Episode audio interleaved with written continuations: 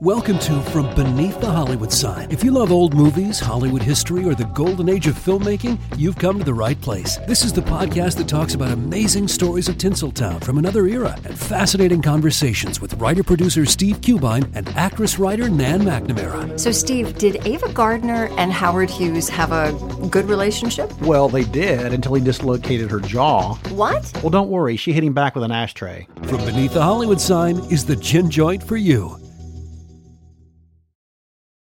Hey, it's Josh, and in just a second, you're going to hear our conversation with Nicole Holofcener. I'm really, really excited to bring you this episode. I'm a giant fan of her work.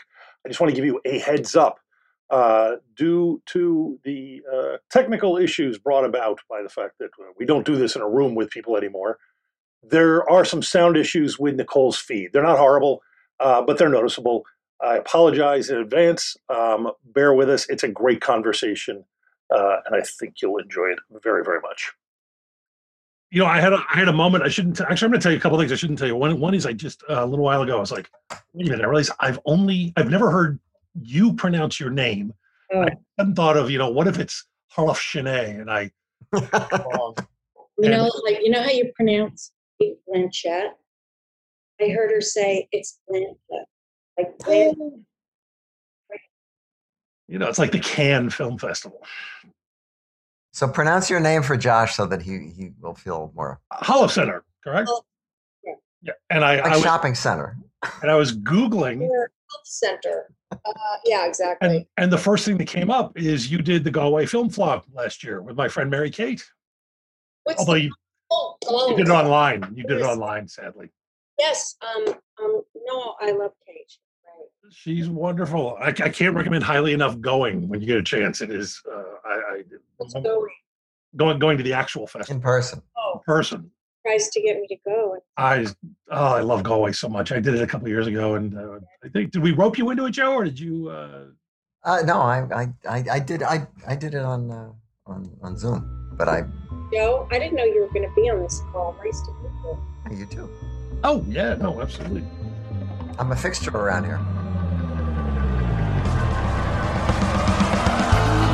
This is The Movies That Made Me with your hosts, Josh Olson and Joe Dante.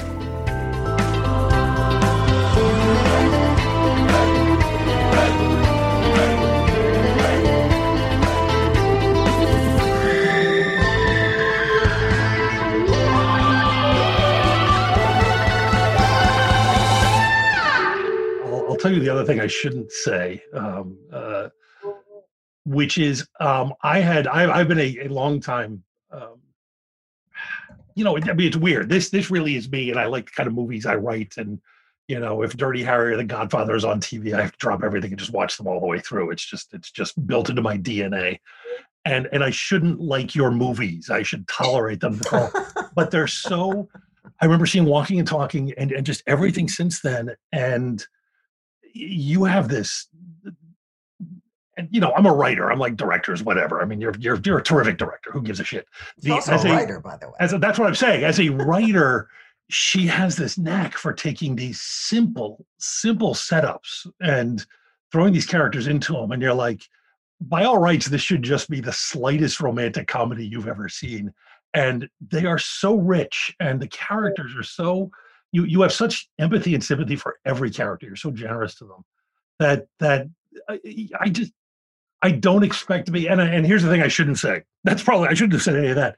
But I'm happy to be complimented. Are you kidding? Get me. Um, I I had, and this is absurd because I did not know the man, but you know when a TV show comes into your house every week and you love it so much you start to feel like you know these people. I could not go see Enough Said when it came out. I just couldn't. Oh, oh, really? And my wife and I watched it this weekend. Oh. And I mean, you know, and I I, I knew it would be good. It just it's it's it's so good. And and there's something about that last shot and i looked over at her and she looked at me the time because it's like these these two people i mean here's the premise. It's it's a woman uh, makes friends with one woman and meets a guy and starts dating him and then realizes that they're exes. Like that's it. That should be and it's such an amazing journey. And by the end of it can i spoil the ending? Because it's you know it's not exactly well you practically ruined it already so yeah, okay. I mean you know we recording right now? oh yeah. yeah, yeah, Oh yeah, we record everything. and it ends well for them, let's say. And there's just that last shot of the two of them, and I looked over at Nancy, and she looked at me, and we were both crying. It's just- oh, it's nice. such a lovely film. I, I think we would have been doing that anyway, but but obviously it just has that extra weight. And I'm I'm so glad somebody finally gave James Gandolfini the opportunity to play something where that sweetness that's always under his well, even in true romance when he's beating Patricia Arquette half to death, there's just this weird sweetness to him. Oh, I don't know about that. And and oh, there's just like a little, I don't know, when he sort of he says something about how charmed he is by her, and you're like, oh, oh, he's a and and Right. you just you win. I'm gonna take that and I'm gonna make it about that and let him a chance, give him a chance to really shine. And oh, it's a beautiful film. Beautiful, beautiful Thank you. movie. No, thank uh, I, I'm so thrilled. I've been I've been trying to get Nicole Holofcener to come on the show for a while, and and you've been busy and doing all those things that people who work do, and, Or and tired of talking about myself when I have or that. Um, what am I gonna? What am I selling here? but then happily, uh, yeah, we were hit with this worldwide pandemic, and all of a sudden, um, uh, one of the Josh many instigated the whole thing so we could get more guests. so I guests. could get guests exactly. But um, yeah, no, I just I thank you so much for joining us. Uh, um, just a big, big, big fan of your work, you. and um, um, yeah, I just there's something about it, liking your movies makes me feel like a good person too, because. you know, you always like to say like, "Oh no, I like everything." I just, but I like good movies. And it's like, yeah, I like good because I, it's, it's, it's just not a. If it's a genre, it's not a genre that I find myself racing off to all the time. And then, um, but but I, I always, that one exception, make time for your films. Um, so uh, yeah, so I, I've, I guess we're out of time, but thanks for. My pleasure. Take care. um, but yeah, I, I so and and honestly, one of the great things about doing this show is, I guess this is just the way sort of our brains work. But you know, I see enough work from someone I like, and and I'm like, what what what are the movies that inspired them? You know, what what what turns you on in a movie theater? What excites you uh, cinematically? So. Um, I, I, as ever, I asked Nicole to come up with a list of like 10 or so movies to come in and talk to us about and walk us through it. Oh, wow. Oh, wait, what? She's holding up a list. It looks okay. So we're to do 40 movies today. I figured. I mean, I could. I could say. I could try to look at these movies and see what is the least, maybe the least known by people, or especially people younger than me. Um, or I can just list them all, and you can pick which ones you want me to talk about. well, it is that is part of our mission here is to try to get people to uh, learn about movies they wouldn't ordinarily know about, and uh, getting them recommended by professional filmmakers obviously is you know part of the part of the charm of it, and that's you know that, that that's why it morphed from our website, you know, the Trailers from Hell website, where we have filmmakers talking about movies that they think people should know about, uh, to this, where people are, it's much more free ranging and people can talk about just about anything for any good any reason. Yeah. So yeah, maybe if that, if you want to sort of go through and, and pull out some of the ones that that you wish people knew. Okay. Um, not that we wouldn't love talking to you for five hours, but we do. Yeah, you probably. Okay. um, He, he'd cut it down to a half an hour anyway. No, exactly. no. This will be about. We half cut we cut nothing. Uh-oh. Um, okay. Um, I assume, I mean, a lot of people know Hal Ashby's movies, but I feel like a lot of young people haven't seen Coming Home. Am I crazy? Yeah, Um, yeah. That's that's one that um, That's because it's not their war. uh, true. What- it's it's not ours either, Joe. Nicole's Nicole's my age. It, it's not our war. We were we were babies. we're not all the same. I don't know. We're not all the same age. Uh, Joe's a little bit older. I'm a little bit older. I think I think Joe, you were didn't you? Uh, you probably had to think about the Uh, draft, right? I was, uh, yeah, I would have been. I was a one Y, so I didn't get drafted. But uh, I would, uh, you know, I had friends who were shooting their toes off, so I, I was definitely part of the part of that period.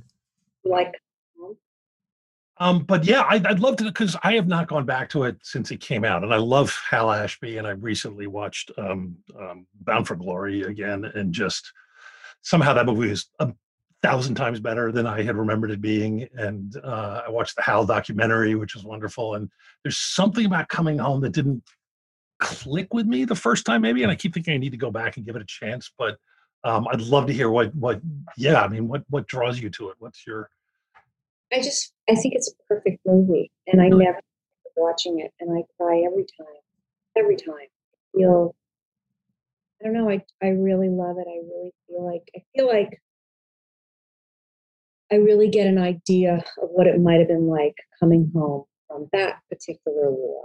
Mm. Um, and Jon Voight's character is so angry and at first so repellent, and in the end, such a hero, and a hero for Jane Fonda's character who needs to be set free Right. from her own life and her own spirit and her own sexuality and um it's uh it's just um Bruce Dern is unbelievable in it. It's it's hard to articulate sometimes what makes movies so great. Yeah.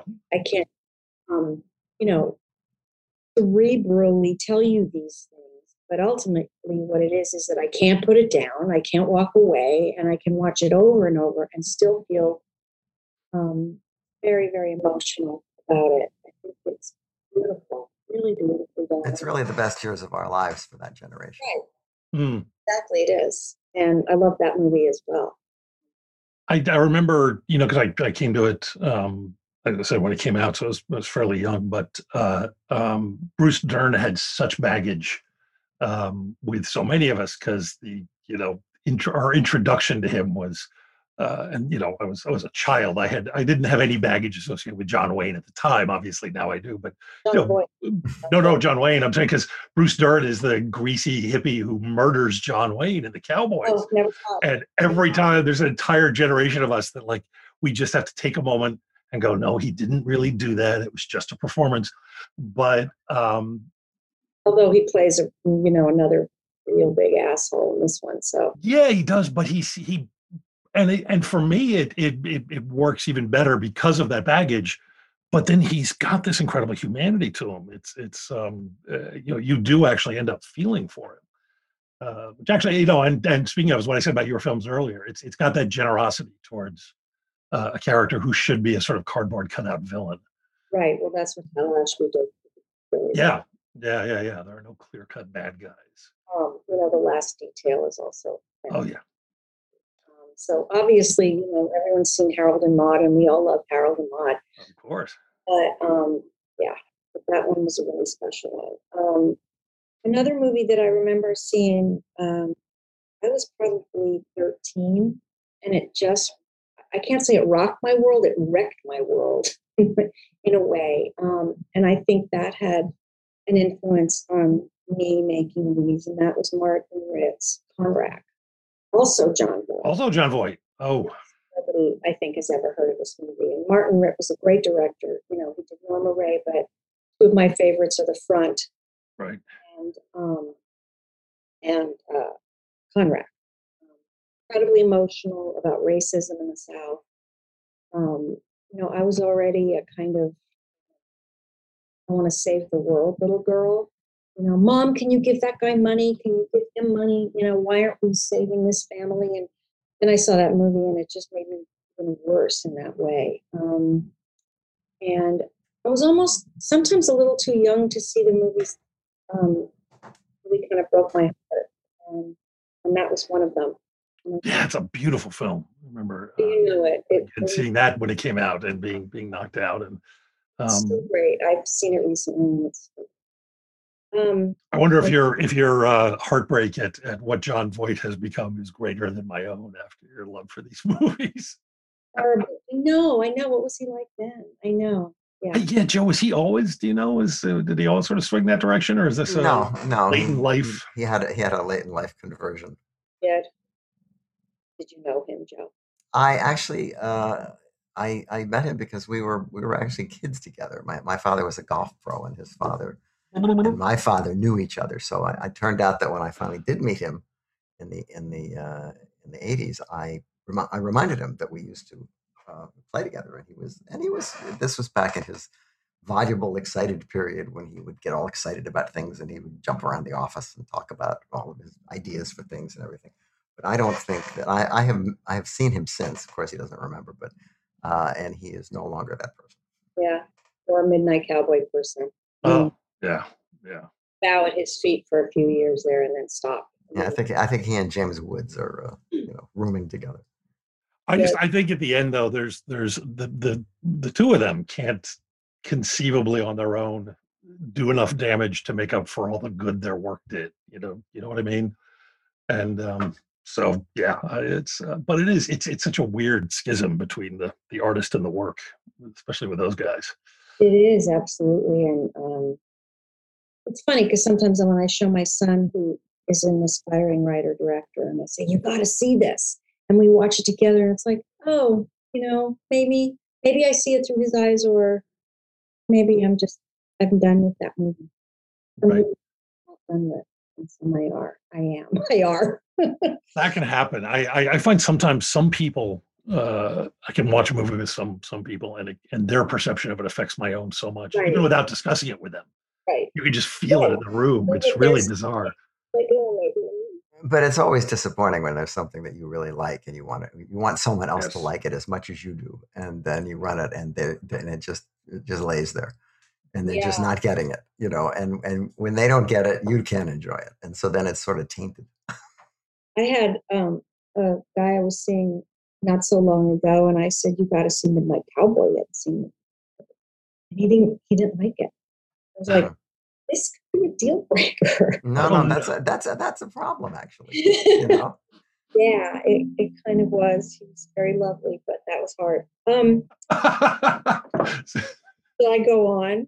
I'm just I'm wondering before I I'm trying to get my wife to watch um, Miller's Crossing again with me. I showed it to her once. It's one of my oh no, there's that okay.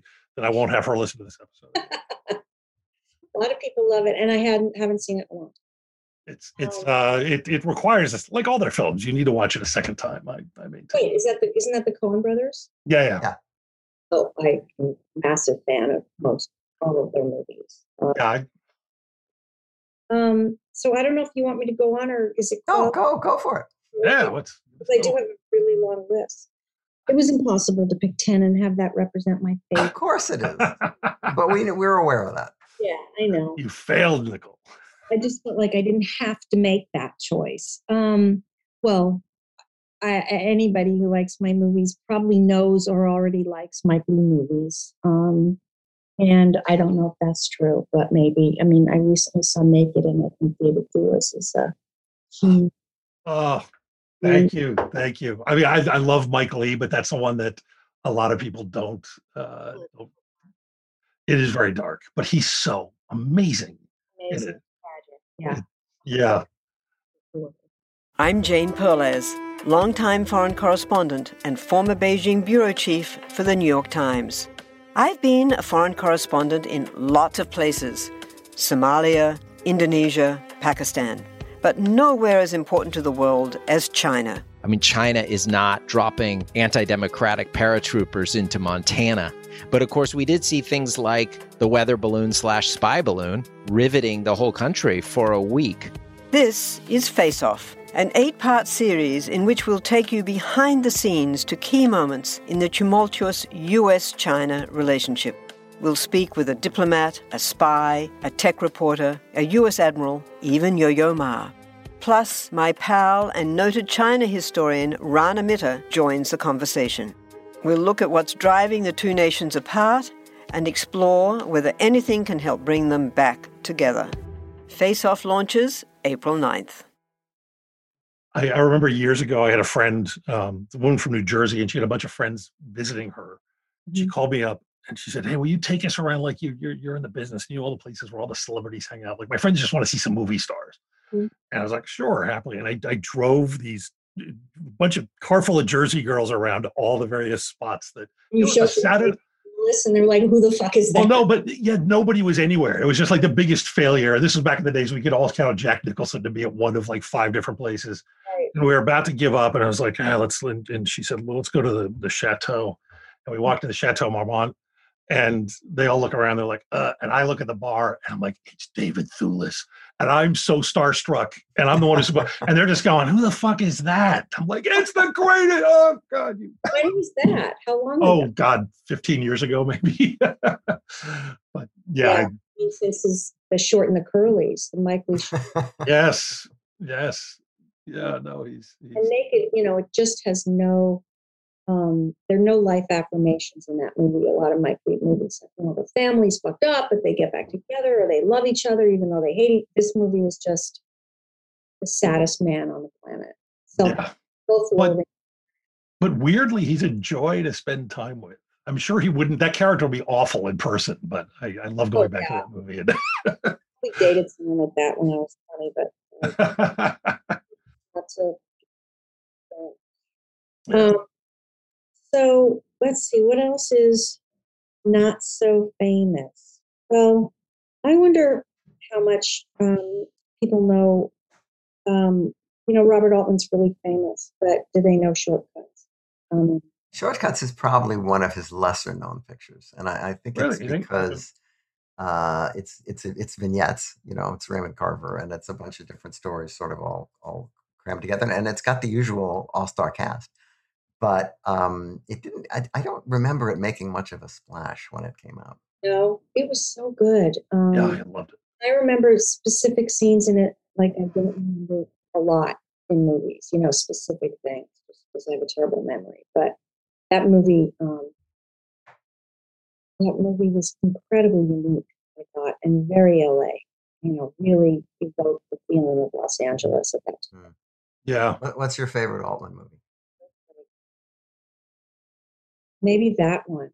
I don't know. Really? What Well, others? I mean, Nashville, I loved. Um, McCabe and Mrs. Miller couldn't get. Yeah, that's pretty pretty good. I know. Hard, hard to top that one. oh, she, I know it's everyone's favorite, and I just I didn't like it. Maybe oh, she, oh, she did like. Oh dear. no, no, I couldn't get into it. Um, Have you seen it recently? No. I should try. You might try it again now that Leonard now that Leonard Cohen is gone, and maybe it will spark you differently. Yeah, maybe. yeah. yeah, yeah, that's true. Um, I will. I maybe I will try. Um, although Warren Beatty, um, he has a couple of my favorites, and I think I don't. Nobody knows about Heaven Can Wait, the remake, and I find that to be one of the most charming romantic movies um, that most people don't know of. You know, But so you're, you're talking about younger people. You must be. Yeah. That was a yeah. Because I wow, is that one that's disappeared to the kids? That was a big hit. That was a yeah. It was a huge hit. That was. well, my twenty or three year old sons have no idea what it is, and, Oh, and, and one of them's a real film buff. You know, Really? uh, Tell him it's Here Comes Mr. Jordan.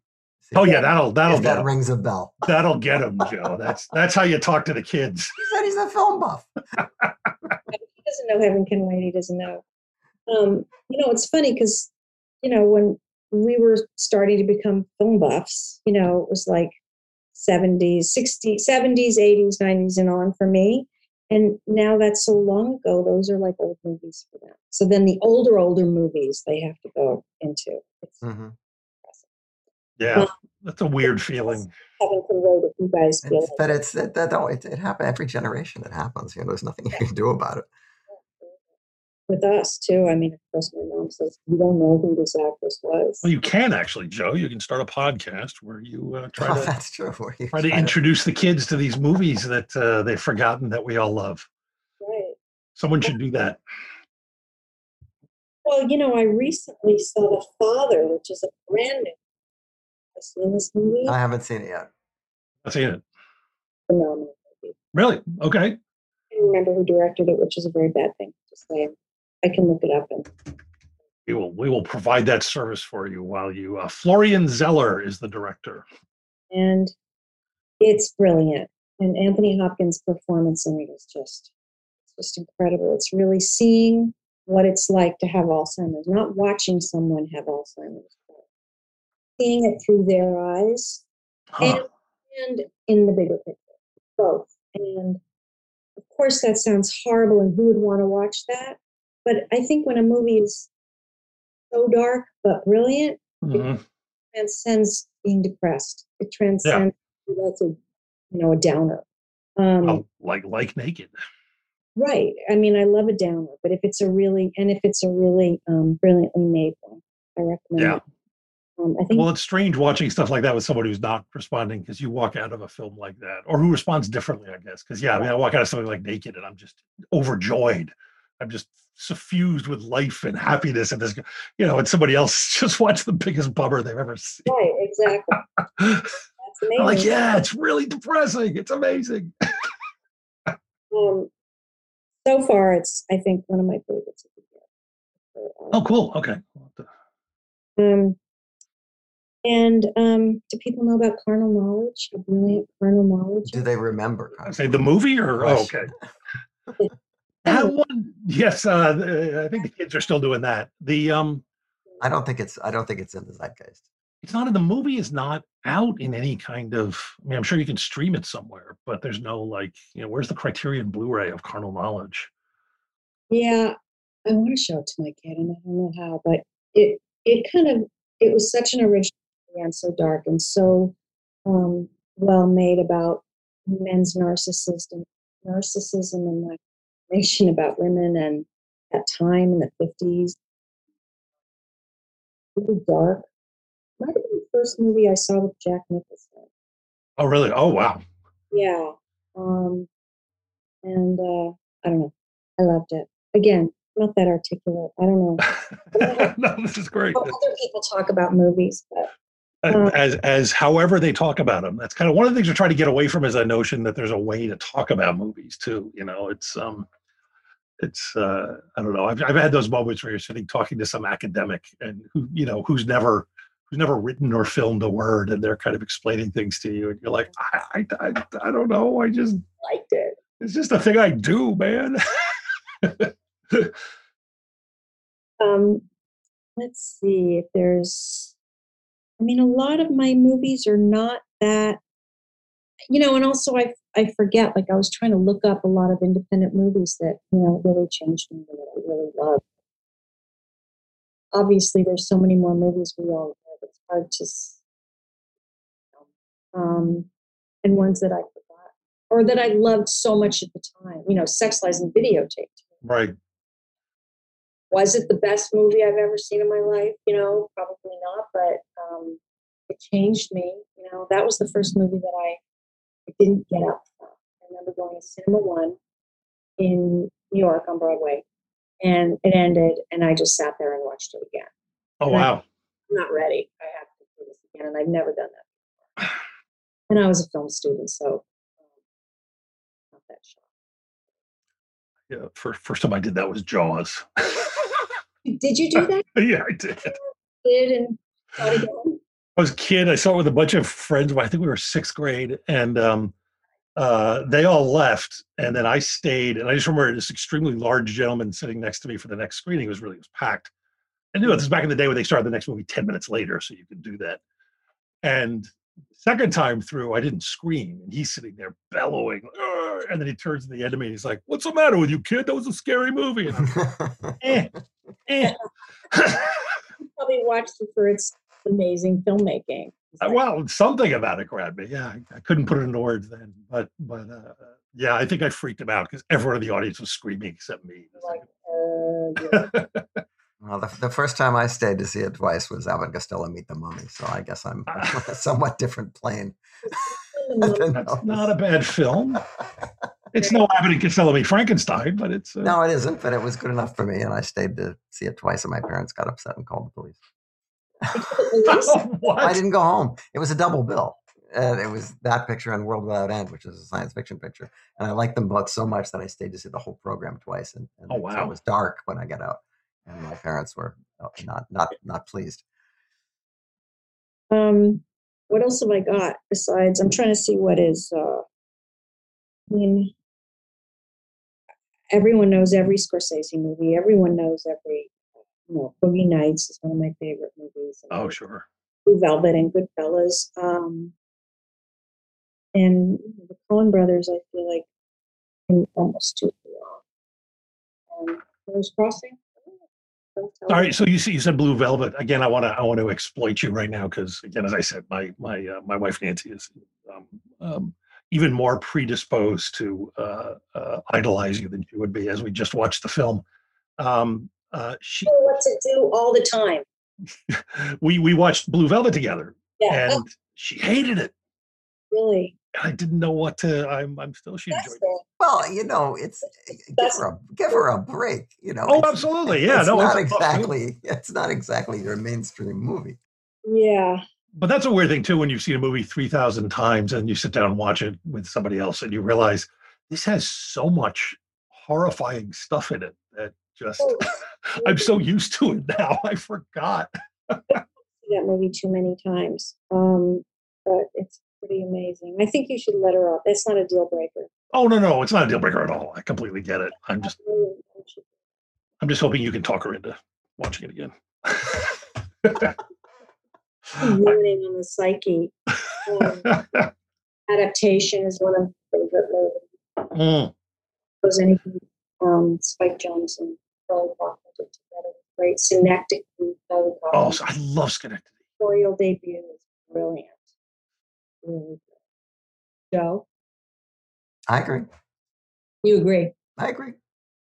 I, let me ask you something about adaptation from a from a because you're you're a screenwriter and um uh I, I should know this off so you you've done sort of work for hire as well right sort of writing stuff for other Oh, well, like for jobs, yes. yeah yeah yeah I mean had because I I think that one other I've talked about this with so many writers who all have the same impulse where you're adapting something and you're just not feeling it anymore.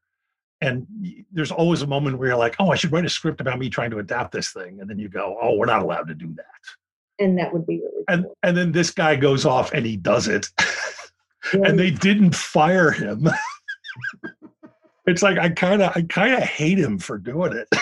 it's like son of a bitch. Yeah, but look, now it frees up the Orchid Thief for somebody else to make. Well, yeah, that's yes. Oh, my God. no, there, I think, I mean, I didn't read it, but I imagine there's still a fair amount of the book in there. right. But now it means you can never give into that impulse because now it's been done. So, but knowing that you could have is just heartbreaking. Um, what else can I tell you? Lolita's a great movie.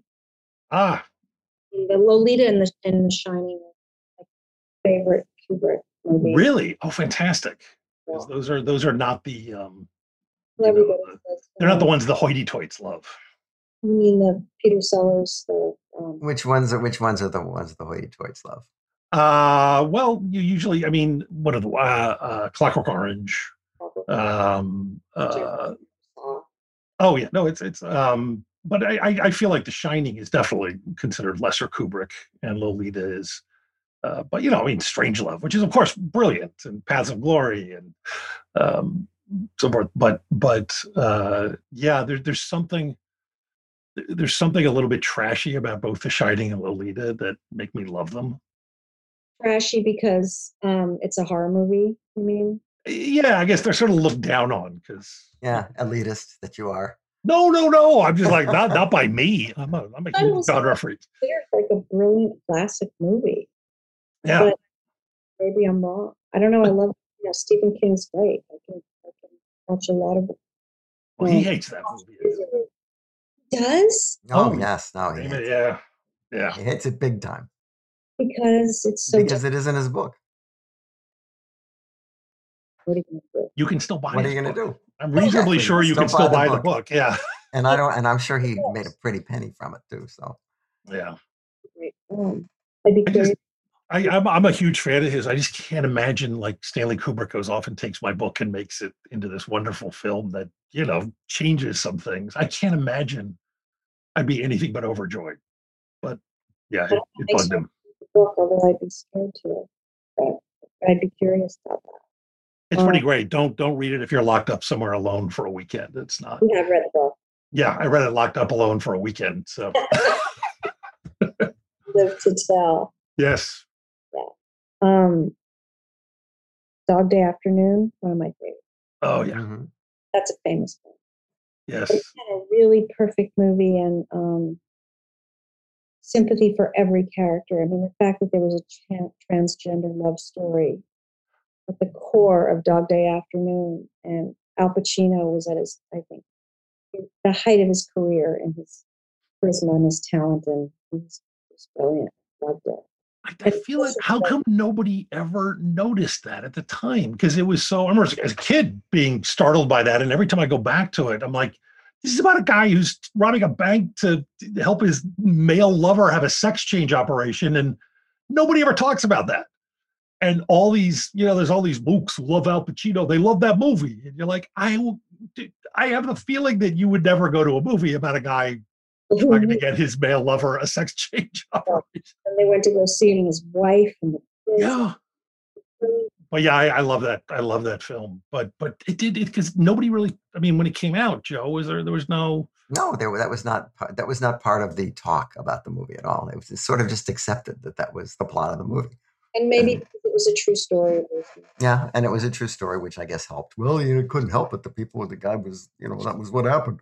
I- It's just it's wonderful. It's so it's um because yeah, if you made that film now, that would be the front and center. That would be what it's about. That would be the talking points about the film. And It'd be a shame yeah, yeah, very much so. Um, that it's about these people and their lives.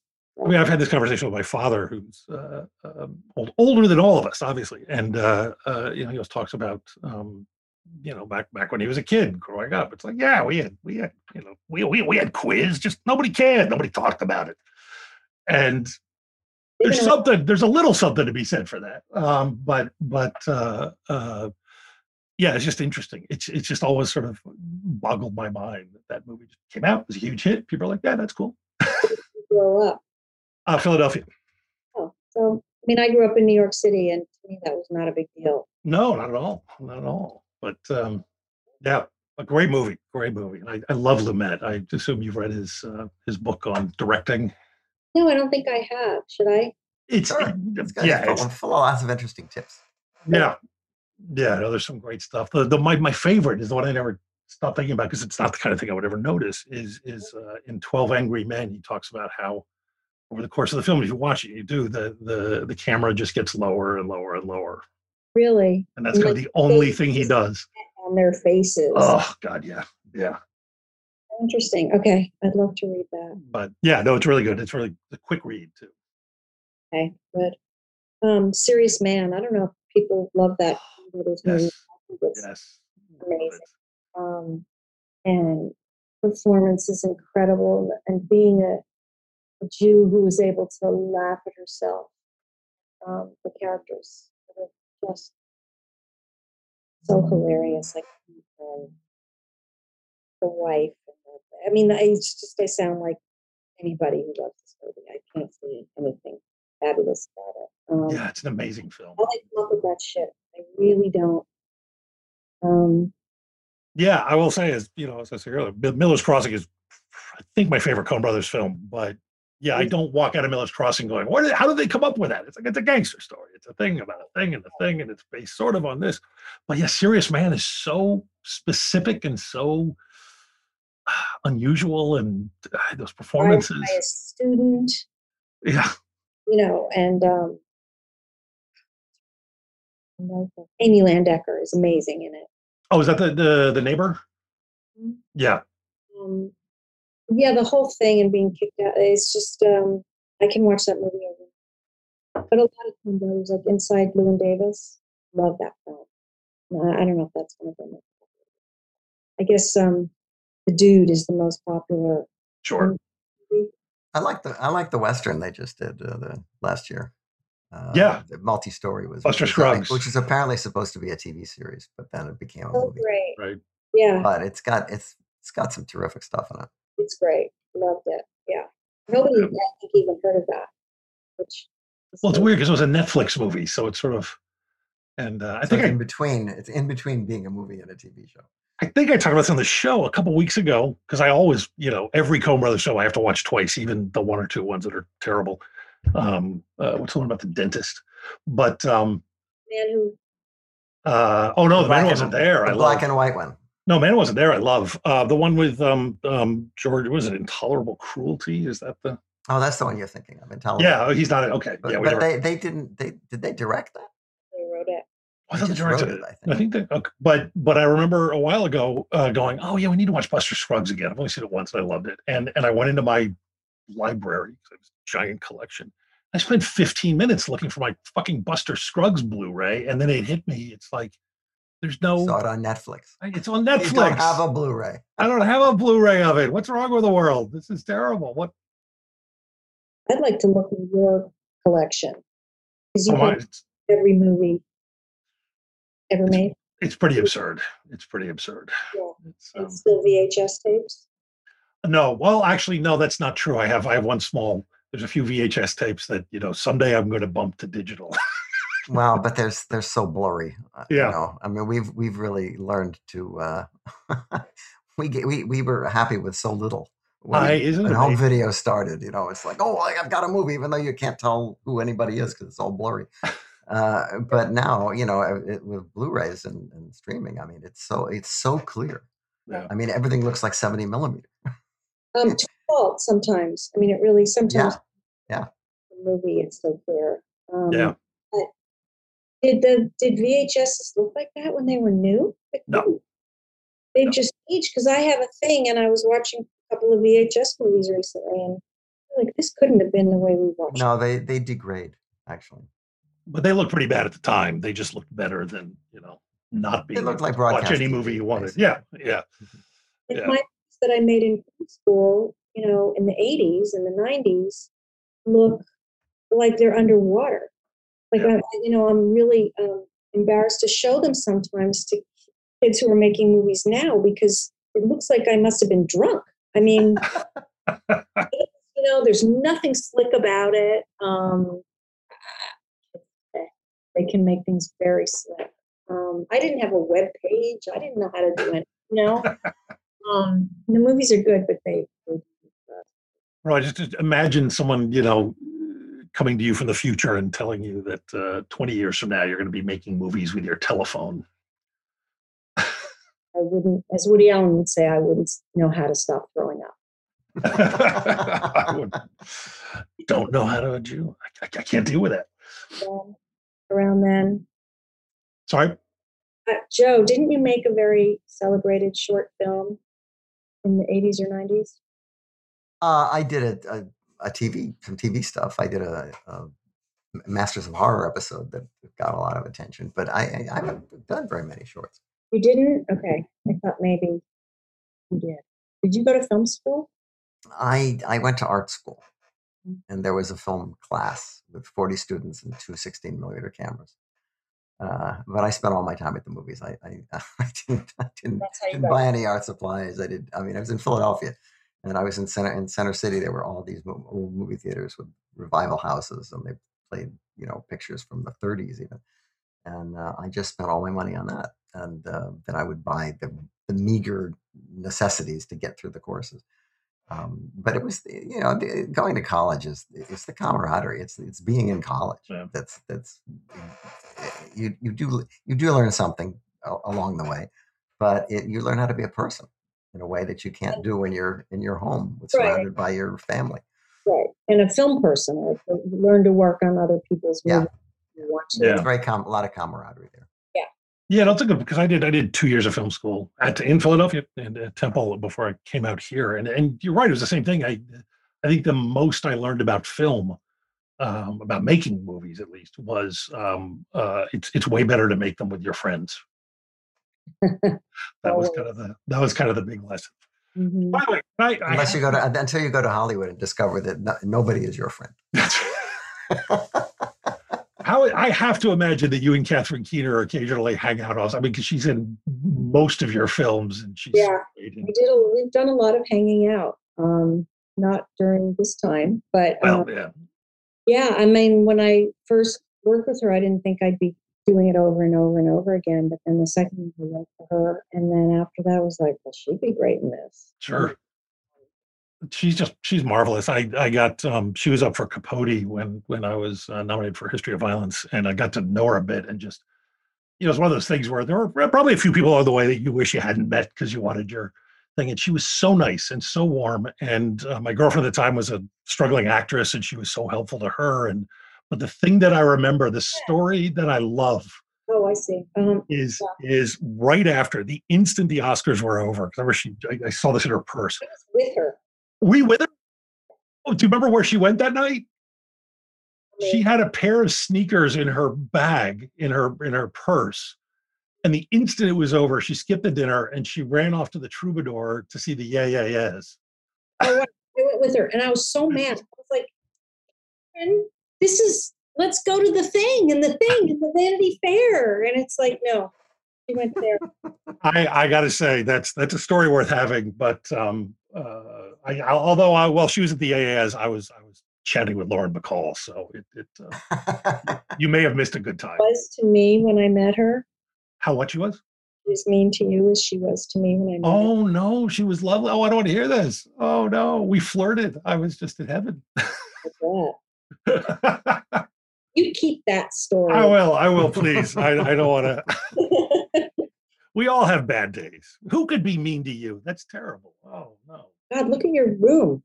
You got a lot of movies I could probably borrow. Looking at Oh yeah, definitely. you don't clean up for the camera. yes, you're amongst.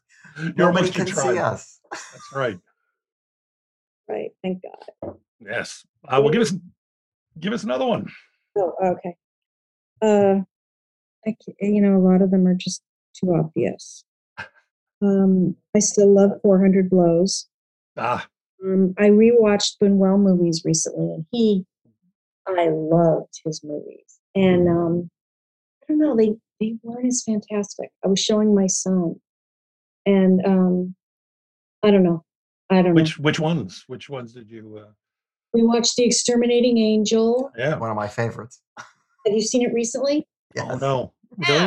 And it just still was like amazing to you. It's just a, it's such an amazing story. I mean, it's not you know, there's nothing radically different about the cinema, the filmmaking or anything about it. It's just that the whole of the concept of the story about people who can't leave Cannot leave. Yes. and they want to leave, but they can't leave. Yeah. It's just so funny. I think what happened was I saw it um, like when you see a lot of movies that just you've never seen anything like that before. And so, you know, when I was in film school, I had a class on him and I thought this was just the best stuff I've ever seen. And, you know, seeing it now, yeah, it's still great, but it doesn't have that same overwhelming Well, now you have seen something like it before. impression. Say that again. Now you have seen something like it before. I Is the thing? Yes. Yeah. who he is, right? Oh, I think. I mean, he's still. He's still. uh He's still in the pantheon. Yeah. He doesn't. He doesn't get kicked around as much as as he did when I was a kid. I guess. Yeah. No um uh yeah um well billy wilder's the apartment is one of my favorites. Um so sad and um i think shirley maclaine in certain movies is just absolutely brilliant. Yeah. also, also terms of endearment and broadcast news jim Brook, jim brooks movies um are exceptional. Oh and how could i forget albert brooks movies? I mean seeing real life and modern romance um, really, uh, I think, shaped me a little bit. You know, if that guy, if I can do something like that, I would be thrilled. Um, he's, I met him recently and I just, I couldn't contain myself, couldn't behave. I cannot figure out what it is about those movies that doesn't click. There's so many friends that I admire, so many filmmakers whose work I love, who just Yeah. It's just a given. Albert Brooks is a god, and I watch those films and I'm like, I it, Don't get it. it's the way I felt like when I was a kid. You know, my dad would take me to Nashville. It was like I have no idea what's going on, but someday I'll be grown up enough to understand it, and that'll be great. And I feel like that's maybe an evolutionary stage I'm still waiting for with Albert Brooks. It sounds to me like you're waiting for a sense of humor. Oh, he's very funny. It's just the movie somehow. I, I don't know. I don't get it. I don't get it. I'm, I'm Modern romance. Romance? Can't relate I to know, modern I- romance. Didn't you ever go on a date? I guess all my dates were good. I don't know, Joe. What do you- I need to. I, Block and drops her off. I, I, I, we got to we got to do an Albert Brooks fest here, and I just I got to make it happen. In a movie, or like on a Quaalude for half of the movie, and it's him. Oh, Anyway, wow. you don't, you don't have to love that. It's okay. You know, no, I, I, I would, but that, that stuff that, you know, I'm a huge believer in, you know, obviously there are things where I feel comfortable going, ah, that's terrible. But there are movies where I'm just like, it's Mhm. clearly great. I, Right. just- I don't know. It's, it's me. There's something. Yeah, but it wasn't that until recently that was blow up. Yeah. Blow up. Yeah. and Thanks to For a the long show, time it he didn't like blow up, and then finally he something clicked. And I was just like, if one more guest talks about blow up, I'm gonna have to watch it again. And and uh, you know, ten more did, and I was like, all right, fine, and and watched it. And I was like, oh, oh wow, I get it, I get it. It just, it's, I, I love it. Yeah, it- yeah, very strange. But that's you know, they they um as as Joe says, the movies don't change, we do. but um, it's it's just a lovely conversation to keep having with with a film over time to see how you change and react to it. You know. My first film that I remember was The Nutty Professor with uh, Oh, Jerry Lewis, and that was a bad. Ex- I was six years old, I think, and as soon as he starts smoking, and, uh, goes red. Oh, also Help was a terrifying movie for me because it was like red dye on them. It was like they were covered in red dye. I think. mhm. Yeah, my dad had to carry me out of the Nutty Professor, but I love Jerry Lewis movies, and still think they're hilarious. Well, that that is the truly great one. Yeah. And uh, uh but that that was sort of my entree too because it was Oh, really? Yeah, because I he had just such a bad rap, and and uh, but I remember finally someone talked me into seeing, you know, as a teenager maybe seeing the Nutty Professor. It was like, oh my god, this is, you know, he is he is not the Adam Sandler of his generation. He's, uh, no. yeah, yeah, yes, but he is quite great. What's behind you there? Oh, me, these are various and sundry. Um, that is that is uh Kurosawa's High and Low Italian poster, Sweet Smell of Success, Walter Walter Hill's Great Hard Times. Um, yeah, good lord, uh, Psycho, Psycho, Good, the Bad, the Ugly, The Beguiled. I don't know. I just have a lot of movie posters. Um. Yes, We're actually Right. You know, ready- for the for the listeners, it's almost like being there with you. That's right. we're we're about to. Um, uh, Nancy has never seen um, The Beguiled, and it just came out on a really nice Kino Blu-ray. And I thought, okay, be interesting. Oh, but aren't you going to show her the uh, the remake first? We're we're gonna no, we're gonna do both. We're gonna do them in order because I'm really interested. I did not see Sofia Coppola's remake, and I think um, for a the idea of a, a woman remaking that film and kind of shifting the focus away from from the man's point of view to the woman's is such a great idea. Such an interesting story to do that with. I'm, Well, I'm rooting for it. Tell us after you see them both. Yes, no, I, I'm sure I'll talk about it, but we're gonna we're gonna try to do them both in one night. and See uh, see how that goes. That's um, Um, but anyway, sorry, I keep doing this. I keep hiding. What what what? Isn't it uh, over? Or haven't you heard enough of me? No, not at all. Not at all. What else? What else you got? Well, if I'd known this was going to be so, I would have done more. Um, the ice storm. Oh yeah. Um, Ang Lee, the ice storm is fantastic. Um, and does not go out of style. I mean, it was a period movie when it was shot, so Yeah. um, um, it definitely inspired the movie that I made last year. That probably knows that I made. Oh yes, yeah, absolutely. Um, um, God, sorry, I'm like the the uh, um, oh my God, my brain. The what? Land- of Steady Habits. Land of Steady Habits. Yes, yes. Thank you. God, I'm so sorry. I'm so sorry. okay. I'm gonna cut that so I don't look like an idiot. I don't think it's- and it's not as good as the ice storm, that's for sure. Um, Um, oh, I, you shouldn't say. classic movie of the period, and parents really fucking their kids up. Yeah. Especially in the seventies in that time. I guess it was close in the seventies. Sad. Joe, Joe is generally allergic to uh, um, domestic drama, but did that one? no, no. It's a, dis- dysfunctional families. I- Oh, dysfunction. Oh, okay. It's it's a, a genre that uh, well, you know, I mean, there are Well, then you've al- never. almost all movies about families are about dysfunctional families. Right. but, but there's a there's a there's a there's a, a comfort level that I uh, get to a certain point where I go, not another revolutionary road. You know, I just See, for me, that's a movie where people eh, you go to somebody's house, and if, if they were- if they were in your house and you were with them, you would make an excuse to leave. yes. So since it's only a movie, you can still make an excuse to leave by getting up and leaving. Yeah. So that's what I did. I wonder how many movies of mine you've walked out of. there are plenty of uh, familial scenes of dysfunction. What about ordinary people? I mean, No, that's that's terrific. I'm not I'm not I'm not dissing the entire genre, uh, but there are just some times where it, the people are so insufferable that you just don't want to spend time with them. Yeah. I will. I was, but I, I would wager. Here's a dysfunctional family movie full of people you wouldn't want to spend five minutes with, and I'm pretty sure you're a fan of uh, The Godfather. that's dysfunctional family. That's thought dysfunctional. I was afraid of Virginia Woolf. Oh, Yeah, but they're not even a family, really. yeah. and yet they are. That's the horrifying thing. That's a great movie.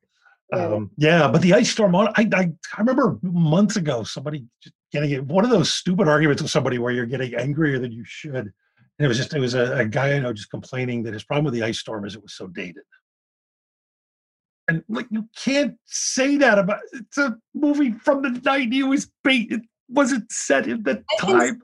might think that you know although no i was going to say like a john hughes movie was so specifically of that time except the core of all those movies is is universal it just doesn't go out of style like I, I can see saying a John Hughes film feels dated, some of the attitudes there. But the thing with the Ice Storm, of course, is it's set 30 years before it was made. And Yeah. their complaint was that it, it just it was such an artifact of the 60s. You're like, but it was made in the 90s. Like, Well, very strange. People are weird, man. That's that's sort of yeah i found that yeah. the one lesson in life that we all learn. yes. just saying the other day life is hard life is hard even for like us privileged white folk yeah. it's hard to be alive um, and navigate life and relationships I had a moment. I should probably cut this too. I was uh, uh, a couple weeks ago talking Be a short show. So yeah, I'm cutting out all the scenes where I make an idiot of myself. But no, I was talking to Nancy, and we were just having just a bad day. And You know, we've been in this freaking quarantine forever, and and I started saying, and I heard it coming out of my mouth, and I stopped, and we just laughed at what an idiot I am. But I said, God, this just you know, I was trying to say this must be what prison feels like. And you're like, yeah, my nice house and my yard and my reading room and my wife and my dog and my cat and food delivered all the time. It's oh my god, it's like it's like it's like Attica, man. Yeah.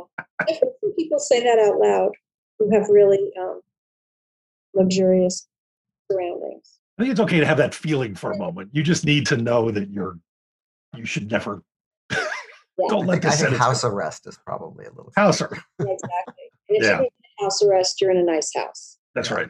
right? That is correct. Um, I'm unfortunately, you know, very fond of uh, my bed and my home and coming home to my home. And uh, I think it's going to be a real uh, challenge to, when the world opens up. to emerge. Come to our office. We're in Burbank and figuring out what clothes to wear. And oh my God, I have to wash my hair, you know? Oh Mm. no, no more general meetings. I think I'm hoping for it, you know? I, I'm praying for life to go back to normal, but my own personal. But I think I At least that's you don't of have to. At least you don't have to decide whether to shave every day, because there's really no point in it. You're clean shaven. Today, only be like my, my once a week. That's why everyone has a beard, right? It's like, why the hell? Yeah. What am I? What am I? Who am I cleaning up for? The I woman actually, I actually cut my own hair recently, so that was uh, um, very, very, very liberating thing to do. I have to say, it's uh, well, no, you should see me the day of. It was pretty ridiculous, but, but uh, yeah, but no, I'm never going to a meeting like across town again as long as I live. That's never going to happen. the idea that like if you have to go to a pitch meeting and not in person, oh great, Do them here. Although I record them now. drive home. I've, I've no, that's the new thing. pitches. is You, uh, record pitch meetings, and now you can Yeah. illustrate them, and you could put, you could cut in things, and it's it's it, this this is going to leave a big mark on the way things are done. Certainly Yeah. in our business, but probably in everybody's business. Just in- Record in- a pitch meeting and then present it like a like a Yeah. cut together thing. Like Yeah, no, we, we a- did. like a- it was exactly like- like, this. where It's a sizzle doing- reel. It's your sizzle reel, uh, you know, uh, pitch meeting. and I do, yeah, I sat in front of a camera and I recorded, and I used graphics that I could oh, cut over, just cutting with iMovie. I'm not a great editor. And then you, you know you go to the Zoom meeting and then you present the thing. They know they're watching a recording. I sold a TV show to Netflix last year. Yeah. Just yeah, and and the tension. I mean, I'm sure you're great at it, but don't you find that like you know I, I I'm pretty good at pitching, but I'm working off of this anxious energy. I'm not I good. hate that feeling. Yeah, but also in the room, it's different because you know you have to gauge their level of interest and Right. whether or not their their eyes are furtively looking around or they're thinking about their laundry or all. You know, you can't do that with Zoom. You can't really tell what people are thinking that well because the picture isn't quite that good. But but editing and then dropping in music you can kind of make up for that and then it's like and then you just do the chat part live but the actual anxiety inducing performance is already done Yeah. and um yeah i'm when I was pitching stuff more often because I have like a stage fright thing. Oh, talk to you. I can talk to a crowd. I can direct a movie. But when it comes to pitching, I go I go blank. And yeah, say, but pitching is pitching is a is a an awful thing to do. Yeah. it's just it's really what talking about pitching. yes. Let's go back to good movies. Um, uh, uh, I don't know. This is this is an over really. You want more from me? I, do you have more? That was a long list, Nicole. Come on, we're yeah, but she but she's she's taken out all the ringers. I mean, all the Ah, okay. that, no that, that we've talked about I mean, I'll leave like a hundred times on this show. Want to hear the whole list, and I'll just list it. Oh my god, sure. Why don't you? Yes, that would be great because we can figure out which ones you've left out, and if there's something we need you to talk about, we can. Harold and Maude coming home. The Heartbreak Kid is one of my favorite movies. Oh yeah, Um, uh, nobody knows about it, or they know about the shitty remade one. with the- oh right, yeah. Even I forgot that. And um, you know, uh, Charles Grodin is just brilliant. Conrack, Secrets and Lies, High Hopes, Naked, Dog Day Afternoon, The Shining, Eternal Sunshine, Barton Fink. Magnolia, I think is brilliant. Watch that over and over, and everybody's stealing that, you know, slugs from the sky thing. Everything now. Yeah. I, mean, I know it was in the Bible, but like, you know, it's PD. It's- That's right. It's public domain. He coined it. Uh, Inside Llewyn Davis, A Serious Man, Fargo, 400 Blows, Short Cuts, Heaven Can Wait, One Flew Over the Cuckoo's Nest, The Graduate, uh, The Last Detail, Carnal Knowledge, The Father, Midnight Cowboy, The Apartment, Lolita, Cape Fear, like Oh, which one?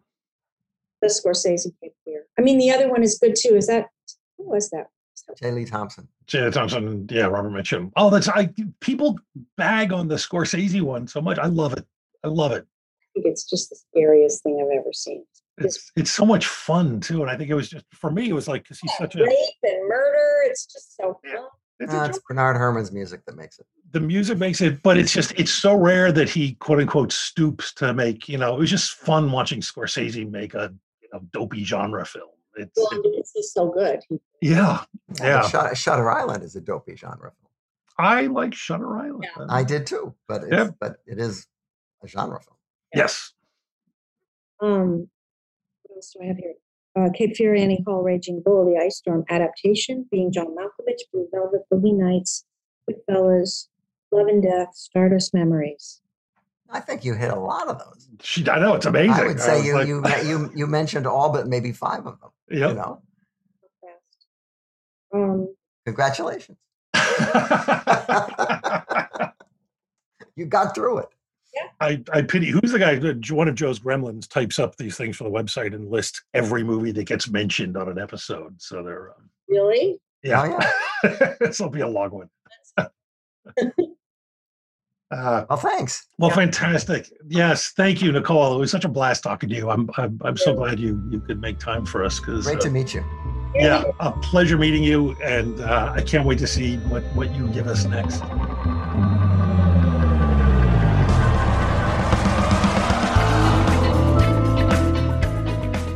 Our show was recorded from several well stocked bunkers. We can't wait to get back to beautiful downtown Burbank. We're the official podcast of trailersfromhell.com, the best damn movie website there is. Our engineer is the composer Don Barrett, who also transmogrified, produced, and created our theme song. This is Josh Olson for the movies that made me. Stay safe out there, folks.